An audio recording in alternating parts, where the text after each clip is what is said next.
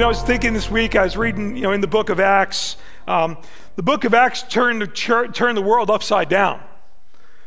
As they, as they moved into Jerusalem and Judea and Samaria and all the other parts of the earth, they brought the gospel with them. We see the power of the gospel lived out through the church as they went into all the world. And you see, the church is called to go.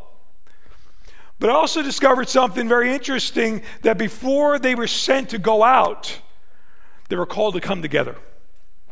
In fact, if you look throughout the scriptures and you see before Jesus did any big ministry to the outside outside world, so to speak, those outside his his his uh, his disciples, he always pulled them together. And you see, this is a season, as we mentioned last week, it's a time to gather. It's a, it's a time to encourage one another and build one another and connect with one another. Not because we're looking to create a social club. But there's a season for us to come in and be equipped. Why? So that as we're building one another up, as we're equipping one another, as we're growing alongside one another, we become that much more effective in bringing the gospel to the world because ultimately that's what God's called us to do, right? And so that before the church got sent out into Jerusalem, Judea, and Samaria, and all the other parts of the earth, they worshiped together. They prayed together. They studied the scriptures together. They gave generously so they could meet the needs of one another. They shared the gospel together. And so I don't know how long we'll be able to ride this wave. We're going to measure it each week to make sure that you know it's it's it's it's an environment that's uh, uh, conducive to finding a seat and a parking spot. And, uh, but, but it's, we're just kind of feeling like, you know, let, let's just celebrate this moment. As I think of our brothers and sisters in the Ukraine today, I think to myself, oh, how much they would love to be together in the church. That's why the writer of Hebrews said, not to forsake the assembling of yourselves together as the habit of some is. We're going to be praying. We're going to give some, some, some, direction on some of our plans for the church in the Ukraine. We've got some connections through ReachGlobal to some specific missionaries and, and churches in the Ukraine. And so we're going to spend some time um, at, after the sermon this morning uh, praying for them and, and, and seeing how we might uh, best come alongside them in this time. But um, what an interesting time it is in our world. And while we want to be prayerful, while we want to be intentional, we also want to make uh, best use of the freedom that we have right now. And so we're together. Last week, we began a new series that we'll be focusing on these next couple of weeks. We're calling it Live Out Loud. And it's an examination of what Paul wrote to the church at Rome in Romans chapter 12 as he lays out for them the marks of a true Christian. The text is oftentimes looked at to determine whether somebody else is a Christian, right? Sometimes we'll look at that text and people come to our mind and think, well, you know what? They say they're this, but this says otherwise. And what we're looking at is saying, you know what? We don't want to do that. That's not, per- that's not the purpose of this. We want to take this text and look in the mirror and say, Holy Spirit, what areas in my life that I need to grow in? Sometimes we can get so concerned about what everybody else is doing that we could fail to recognize that there's some opportunity for us to be growing. There's some opportunity for us to identify some areas of sin in our life that keep us from walking in and experiencing all that God wants for us to do. And so our desire is to, to live our faith out loud. And the way in which we're going to do that is we're going to take a look at Romans chapter 12, and instead of looking at everybody else, we're going to look right on in the mirror and say, God, would you show me? Holy Spirit, would you put your finger on some areas in my life because as i mentioned last week the church in the last number last number of years has gotten so sidetracked with so many of the, the political narratives and the medical narratives and all the other stuff that we have spent more time on the talking points of the day that has caused more division than the necessary things and mission that we have as a church right? And so, what we want to look is to say, God, how do we get back to the basics of why we exist as a church? Why do, and in what way can we influence? How can we be the salt of the earth and the light of the world in this season of life that you've called for us to do? And so, the reality of it is, we're going to look at this and say, God, Open the eyes of my understanding. Help me to, to live out loud. Help me to have the life of Christ lived out in my life. Can you just just allow that to move from your head to your heart and consider that invitation this morning? That you and I have been invited by God. In fact, we are being equipped by God to have the life of Christ lived out in us, in the world around us. I don't know about you, but there's no greater person I could ever want to reflect than the Lord Jesus Christ. What an incredible invitation that we have been given. And so we're going to take a look at our passage this morning and, and consider what are some ways in which we can live out loud. If you have your Bibles, let's turn together to Romans chapter 12, and we will begin to um, unpack that this morning. Picking up at verse 9, Paul writes and says, Let love be genuine. Abhor what is evil, hold fast to what is good. Love one another with brotherly affection. Outdo one another in showing honor. Do not be slothful in zeal, but be fervent in spirit. Serve the Lord. Rejoice in hope. Be patient in understanding. Be constant in prayer. Contribute to the needs of the saints and seek to show hospitality. Bless those who persecute you. Bless and do not curse them. Rejoice with those who rejoice. Weep with those who weep. Live in harmony with one another. Do not be haughty but associate with the lowly. Never be wise in your own sight. Repay no one evil for evil, but give thought to what is honorable in the sight of all. If possible, so as far as it depends on you, live peaceably with all. Beloved, never avenge yourselves, but leave it to the wrath of God. For it is written, Vengeance is mine, I will repay, says the Lord. To the contrary, if your enemy is hungry, feed him. If he is thirsty, give him something to drink, for by so doing you will heap burning coals on his head. Do not be overcome by evil, but overcome evil with good. Such a rich list of characteristics that Paul ascribes to a, a true Christian. I challenged you last week and I'll challenge you this week. Please make a point of reading that passage every day in these next couple of weeks and allow the Holy Spirit to preach it to you far better than I ever possibly can. I can't, you can get a customized message right from God, the Holy Spirit to you. So allow yourself to go through this passage, and we'll be, that way we can kind of go through it and you can say, oh, I, yeah, the Lord was speaking that to my heart. But, but I want to encourage you to dig into the Word this morning. The Holy Spirit does a far better job than I ever could. Last week we, we focused on Paul's opening where he says, Let love be genuine, let it be authentic sincere. Let it be heartfelt. Let it be without hypocrisy. And we looked at 1 Corinthians chapter 13 to get a greater detail on the subject of love. It was almost like it was almost like we zoomed in on this passage, let love be genuine. And the closer we zoomed in, it kind of showed us 1 Corinthians 13 and showed us here's what this looks like.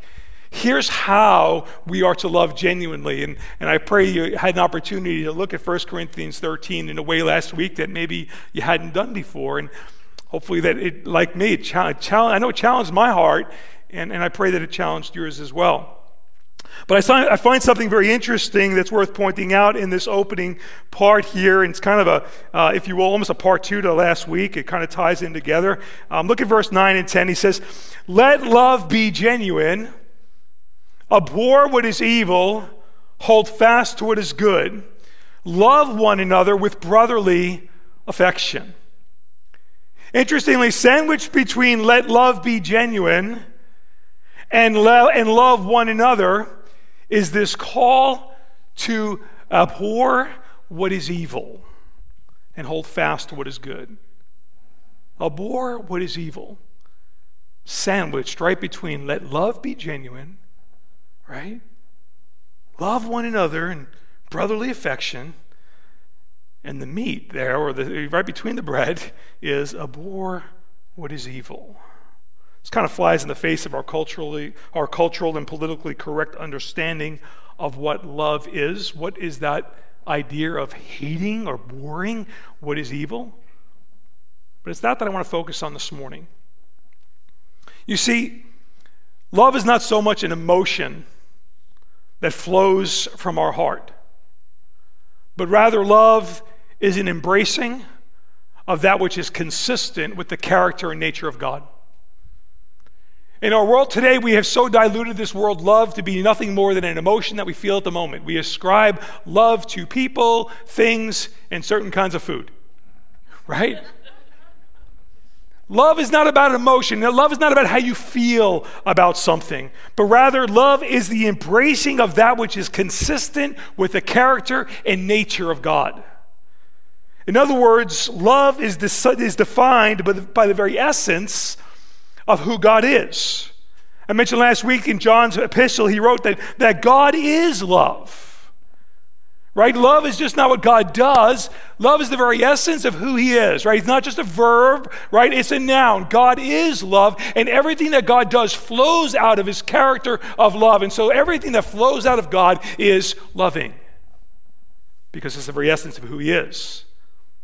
And here's the big point to, to the one who who is a new creation in Jesus Christ. How many are you new creations in Jesus Christ? Right? Those who are made in the image of God, those who are, who are bought by the blood of Jesus Christ. God is love. And Paul reminds us that we are his workmanship created in Christ Jesus. Well, what is God working on in us? He's working on us in such a way that, that who we are will become a better reflection of who He is. Right? When we talk about this idea that we are His workmanship, what's the goal here? What's the end game? The end game is that who we are will be a greater reflection of who He is. Can we just celebrate that for a moment? I mean, do you realize what you are being invited to by God the Holy Spirit? Do you recognize that God is working on you? He is committed to you. He's going to complete that which He started in your life. And somewhere along the line, we could beat ourselves up over where we're not yet, but you know what? We're not what we were. And each and every day, as I am looking into his face and allowing his word to transform my heart, hopefully I'm looking a little bit more and more like Jesus, who is love. And if I want to reflect him, then I must reflect his love as well. This call to, to let love be genuine and to love one another with brotherly love is put there. And the way in which we can put that in motion is to abhor what is evil and hold fast to what is good. Hating what is evil is not the opposite of loving genuinely, it is the outworking of loving genuinely. Hating what is evil is not the opposite of loving genuinely, loving genuinely. It is the outworking of loving genuinely. Abhor what is evil. There's no stronger word in our English language to communicate what Paul is saying here. He's saying, abhor. Say that word with me. The more I repeated that word, the, weirder it kind of sounded to me. Like, abhor what is evil. Abhor, abhor what is evil. Here's some synonyms for that. It means to hate strongly, to despise to hate violently, to loathe, to be disgusted. There's no stronger word in our English language than to abhor. The Greek word that we translate abhor is apostigao, and this is the only place in the entire New Testament that this Greek word is used. Nowhere else is this Greek word used. There's no stronger emotion or no stronger ill emotion than one can have than abhor. And what are we to ascribe this kind of emotion to? Abhor what is evil. What is evil? It's that which is the opposite of God's character. Therefore, evil is the opposite of love. I said hating evil is not the opposite, right? But evil is the opposite of love. Abhor that which is contrary to God's character. And sin is contrary. That's what makes it sin. It's contrary to God's character and God contrary to God's nature. And you see, if we want to love genuinely, then we must despise, we must hate, we must abhor what God abhors. And sadly, sometimes we just don't do that. Can we get real honest? I'm not talking about them, I'm talking about me. There are things that I'll entertain, there's things that I'll laugh over, there are things that I'll tolerate that God calls evil. When sin is coddled, it, result in, it results in the compromise and the distortion of genuine love. As God's people, we must identify those areas in our lives that we tolerate, those areas that we compromise and justify. By the grace of God, we must lean into the transforming work of the Holy Spirit so that we might develop an abhorrence for the things that God hates, so that we might look like Him. How do we define those things that God hates? We focus on the things that are, that are contrary to God's character. Things that are contrary to God's character is that which God hates.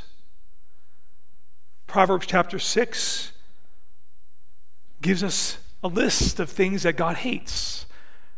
Look with me, Proverbs chapter 6, and Verse 16, he writes, There are six things that the Lord hates, seven that are an abomination to him. I mean, I don't know about you, but, but if I'm wanting to please God, if I'm wanting to honor God, if I'm wanting to live my life the way God wants me to live, and I come across a passage of scripture here that says there are six things that God hates, seven that are an absolute abomination to him, I don't know about you, but I want to listen a little bit because I don't want to cross that line, right?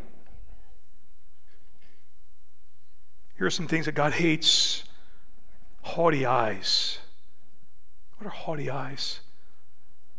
Haughty eyes is an arrogant, overinflated view of self. It is looking down on other people like you are better than them, more valuable than them. It's pride in the heart that looks down on other people. God hates it. God hates a lying tongue. Why? Because it's contrary to truth, which is the essence of who God is. And look, God hates the hands that shed innocent blood. Can I tell you, God hates what's going on right now in the Ukraine? God hates that there's a leader that Putin is going after and trying to kill innocents to broaden his territory. God hates it, and God will deal with it. I know every one of us are praying, God, deal with it now.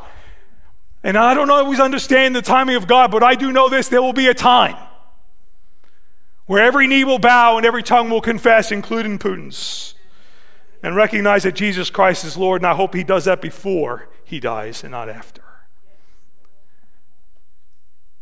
But God hates hands that shed innocent blood, He hates a heart that devises wicked plans schemes and considers how can I elevate myself at the expense of other people. Feet that make haste to run to evil. Hearing there's something bad going on and can't wait to hear what's so bad. A false witness who breathes out lies. Again, and a lot of these things have to do with the tongue. That's another conversation for another day. And then the seventh one, an abomination, the one who sows discord amongst brethren. What is that? That's that gossip that loves to fill your ears with content about somebody else who isn't present and does it in such a way that it changes their view of that person and it causes discord and division. The enemy is really good at stirring that up. You're hearing things about other people, you need to go to that person that's being spoken of. If you don't, you're a part of the gossip. And listen, God hates that. We are children of light and we bring all things into the light and we get all the facts. And once we have all the facts, we lean on the Holy Spirit for discerning ear. When we don't, we draw conclusions. We don't ask anybody about anything. We are then part of a divide. God hates that. Something I find very interesting, though, what Paul says here. Notice it doesn't say, abhor who is evil he says, abhor what is evil. Because we are not to abhor anybody. We are not to hate anybody. Because that is contrary to God's character. And so we need to be really careful when you see someone doing actions that those actions make you, you know, get deep into your into your core and you're thinking, ah, how can they do that? How can they slaughter babies? We need to abhor what is evil, but not the people who have been deceived into thinking it's okay. We need to hold in contrast, in, in proper tension, those things. The problem is we ascribe abhorrence to people which limits our ability to show genuine love to them instead of focusing on abhorring the sin that we tolerate in our own lives. Hello?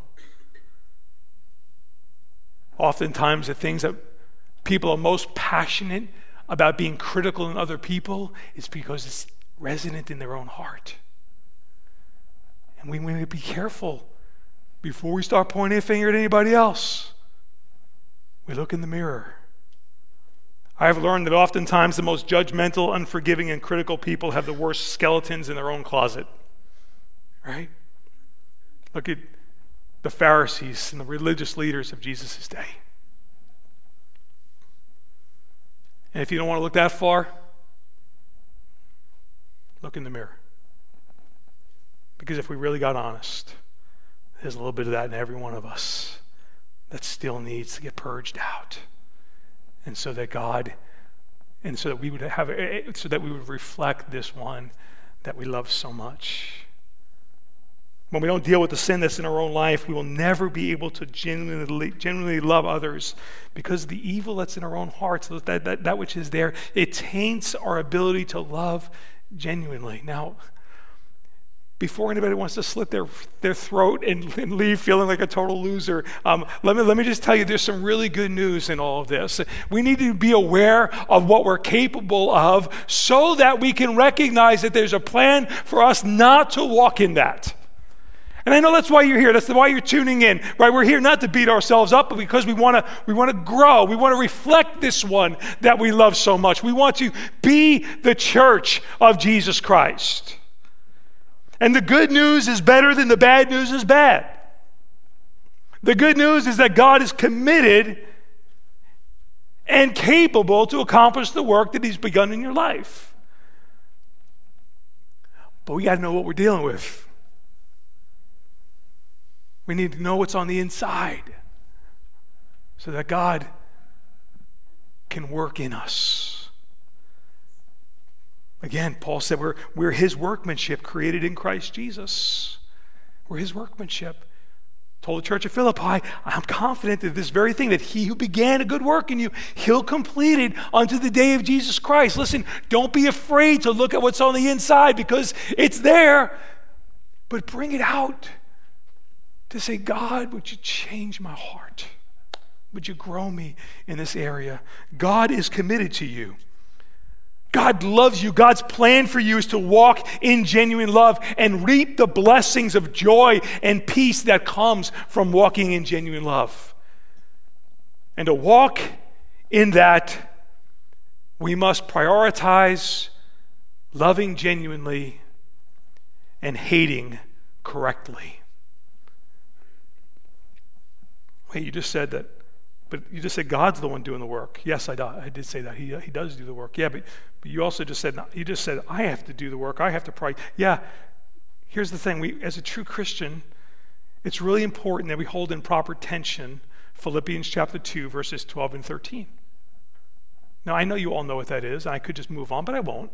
I'll lay that out there. And, and, and, and, and for those who you know, don't have it all, book of Philippians memorized, we'll, we'll, we'll what does Paul say here in Philippians chapter 2, verse 12 and 13? He says, Therefore, my beloved, as you have always obeyed, so now, not as only in my presence, but much more in my absence. Look, he says, Work out your own salvation with fear and trembling. Whoa, wait a minute. That's, that's hard stuff right there. Work it out myself. I know what I'm capable of. I know how I've tried so hard to kind of change me, and I'm not capable of doing that. And now you're going to tell me, work out my own salvation with fear and trembling? That part's easy. But thankfully, it doesn't end there. He says, For it is God who works in you, both to will and to work for his good pleasure. You see, we don't have a contradiction here. We are to work out our salvation, and yet it is God who works in us to will and to do. We don't have a contradiction here, but we have a complete picture of what sanctification looks like. Now, I don't know where it starts and where it stops, right? I don't know where my effort ends and God's kicks in. I'll never, I'm not smart enough to figure that out. But I do know this. And you've heard me say this many times. I want to live my life like it all depends on me, but I'm going to sleep at night knowing that it all depends on Him and His ability to accomplish and complete what He started in my life. You see, working out on your salvation, that's what you do. But that's not enough. But when you're working out your salvation, that demonstrates that you are a believer. It doesn't make you a believer, but that's the fruit. It's the demonstration that you are a believer. And that's what we're called to do. And as we are doing what we can do with what God has given to us, God the Holy Spirit comes alongside and completes that work. And so we get to be encouraged, for it's God who works in you both to will and to work according to his good pleasure. Notice what Paul says here. He says, Not only do we abhor what is evil, but look, we hold fast to what is good. Hold fast to what is good. It's important to know how to identify what good is. You see, good is that which, what, proceeds out of God. That's what James tells us. Do not be deceived, my beloved brothers. Every good gift and every perfect gift is from where? Is from above, coming down from the Father of lights, with whom there is no variation or shadow due to change. Okay, so, so I'm going to trust God, and, I, and I'm going to do the best I can to live out loud. But how do I apply that in this area of love in my life? Sounds great on a Sunday morning, but man, I got to live Monday through Friday. And Saturday too. Saturday's sometimes a little harder, right? Somebody said to me last week, that was really good. I said, yeah, it's really easy to preach. Easy to preach, tough to live sometimes, right? How do we do that? Three things. Number one, love genuinely. Love genuinely. Put in motion the specifics of love that we talked about last week in 1 Corinthians 13. That's how we do it. Can we, can we accomplish it? Nope. But as our direction is moving in that direction, God the Holy Spirit will come alongside us and He'll accomplish in us and through us what we can never accomplish ourselves love genuinely. Ensure that you're not abhorring people. Because if you are hating people, the love of God cannot be in your heart. Love genuinely. You can hate the actions, but love the people. Secondly, hate what God hates. Hate what God hates. Examine your own life and see if there's anything that you love that's contrary to God's character and therefore making it evil. Remember, the coddling of evil is the compromise and distortion of genuine love. Make it a matter of prayer. It's God, I like this too much. I think about this too much. I engage in this too much. And I know it's wrong, it's evil, it's contrary to you. Lord, would you give me a hatred for it? Would you change the way I view these actions? Hate what God hates. Hold fast to what is good. Number three, hold fast to what is good. Allow the scripture to influence your understanding of what good is. Not your feelings, not your emotions, not your experiences, not everybody else. Let the Word of God influence your understanding of what good is. Make finding the good a priority that you pursue. Find the good in everything, find the good in one another. There's always some good. You know, we always have the opportunity to find the good or the bad. Be people who find the good.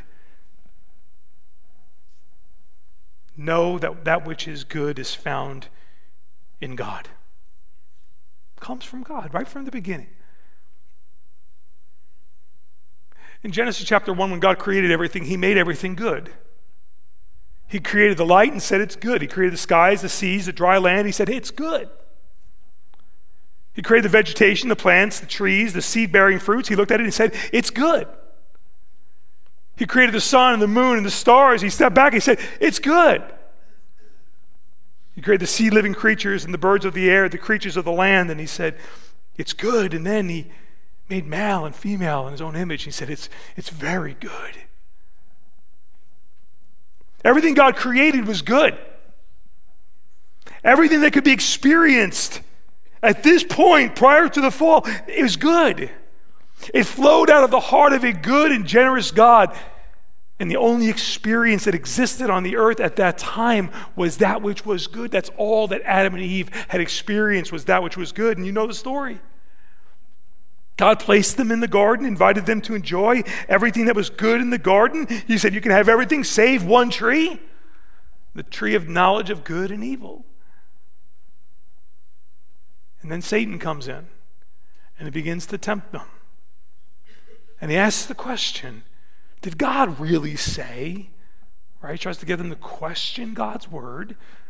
The enemy hasn't changed his strategy one bit. The first thing the enemy tries to do when bringing deception into your life and mine is he tries to get you to question or compromise or twist or accommodate to myself God's word. And he says, Did God really say you shall eat of the tree of the garden? Yeah, he really did. And he said, But you see, God's afraid that if you eat of the tree of the knowledge of good and evil, God's really afraid that you're going to be like him, knowing and having an understanding, a knowledge of good and evil. That's what God's really afraid of. He's afraid that you're going to know what good and evil is. And so the payout for eating the fruit wasn't really what they thought. You see, we, cl- we clearly saw prior to the fall, everything that God created was already good. Everything that Adam and Eve experienced up until the fall was good. Goodness was all that ever existed. And so now here comes the enemy promising what? Not that which is good, but that which is evil. That's all he was offering a knowledge of that which was evil. And so the payout for eating the fruit wasn't a knowledge of good, they already had that, but it was the knowledge of evil. But Satan will, was able to make, a, make, a, make it appear like they were going to get something good apart from what God had for them. And see, that which is good comes from God. And likewise, our ability to love genuinely and hate correctly is connected to our awareness of the source of each. Love comes from God, and everything apart from God is evil, and we must abhor that which is evil and hold fast to that which is true. We live out loud when we genuinely love and hate correctly. Love what God loves and hate what God hates. Father, thank you for your word. Lord, how it it just gets right into the crux of our life and gives us opportunity to repent of areas that are not like you and to go after areas that are. Thank you, thank you for coming and creating a way for us to walk in relationship with you, to be a reflection of Jesus in the world. Lord, that's our heart's desire. As we gather together, Lord, may we celebrate the kindred spirit we have in Christ Jesus so that we might be mobilized to go into the world and be a reflection of this one we love. In Christ's name we pray.